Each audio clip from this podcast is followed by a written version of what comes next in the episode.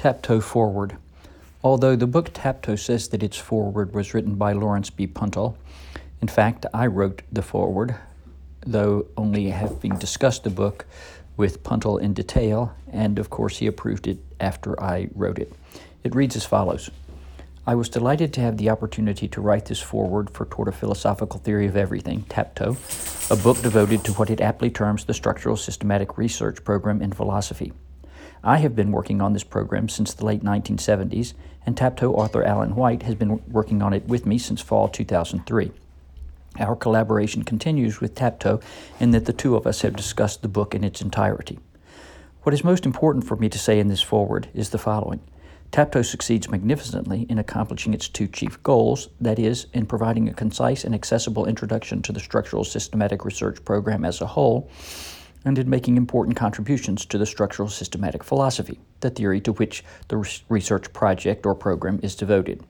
It does the latter particularly in its Chapter 6, which presents a theory of human freedom, and its Chapter 7, which presents a theory of beauty that increases the intelligibility and coherence of the structural systematic philosophy as presented in Structure and Being.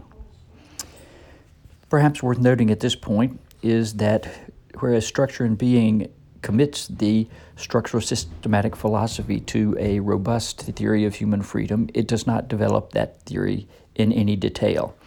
It does present a theory of beauty, but I was deeply dissatisfied with that theory since the first time I read it. It was also the only part of structure and being that Puntel never discussed with me when I tried to discuss it, he said there were other more important things for us to talk about, and that he would be visiting a former student of his in Dresden, and she, an expert in aesthetics, would be a more appropriate person to discuss it with.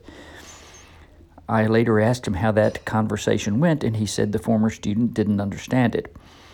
When I decided to write TAPTOE, one of my major goals was to improve on that theory. Um, and I read ex- as extensively as I could in, in the philosophical literature. I found almost everything that I read deeply unsatisfying, but I finally hit upon a book written and published in 1974 by Francis J. Kovach called Philosophy of Beauty, and I thought it was it got beauty essentially right. I had to change Kovach's theory to fit into the theoretical framework of the structural systematic philosophy, the SSP, but I concluded that it that it fit extremely well, and as indicated in the foreword, Puntel agreed.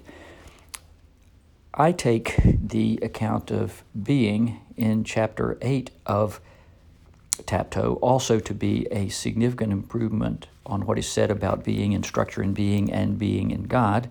And although Puntel initially agreed with me about that, he came to disagree. I'll have a lot more to say about that in my podcast on Chapter 8.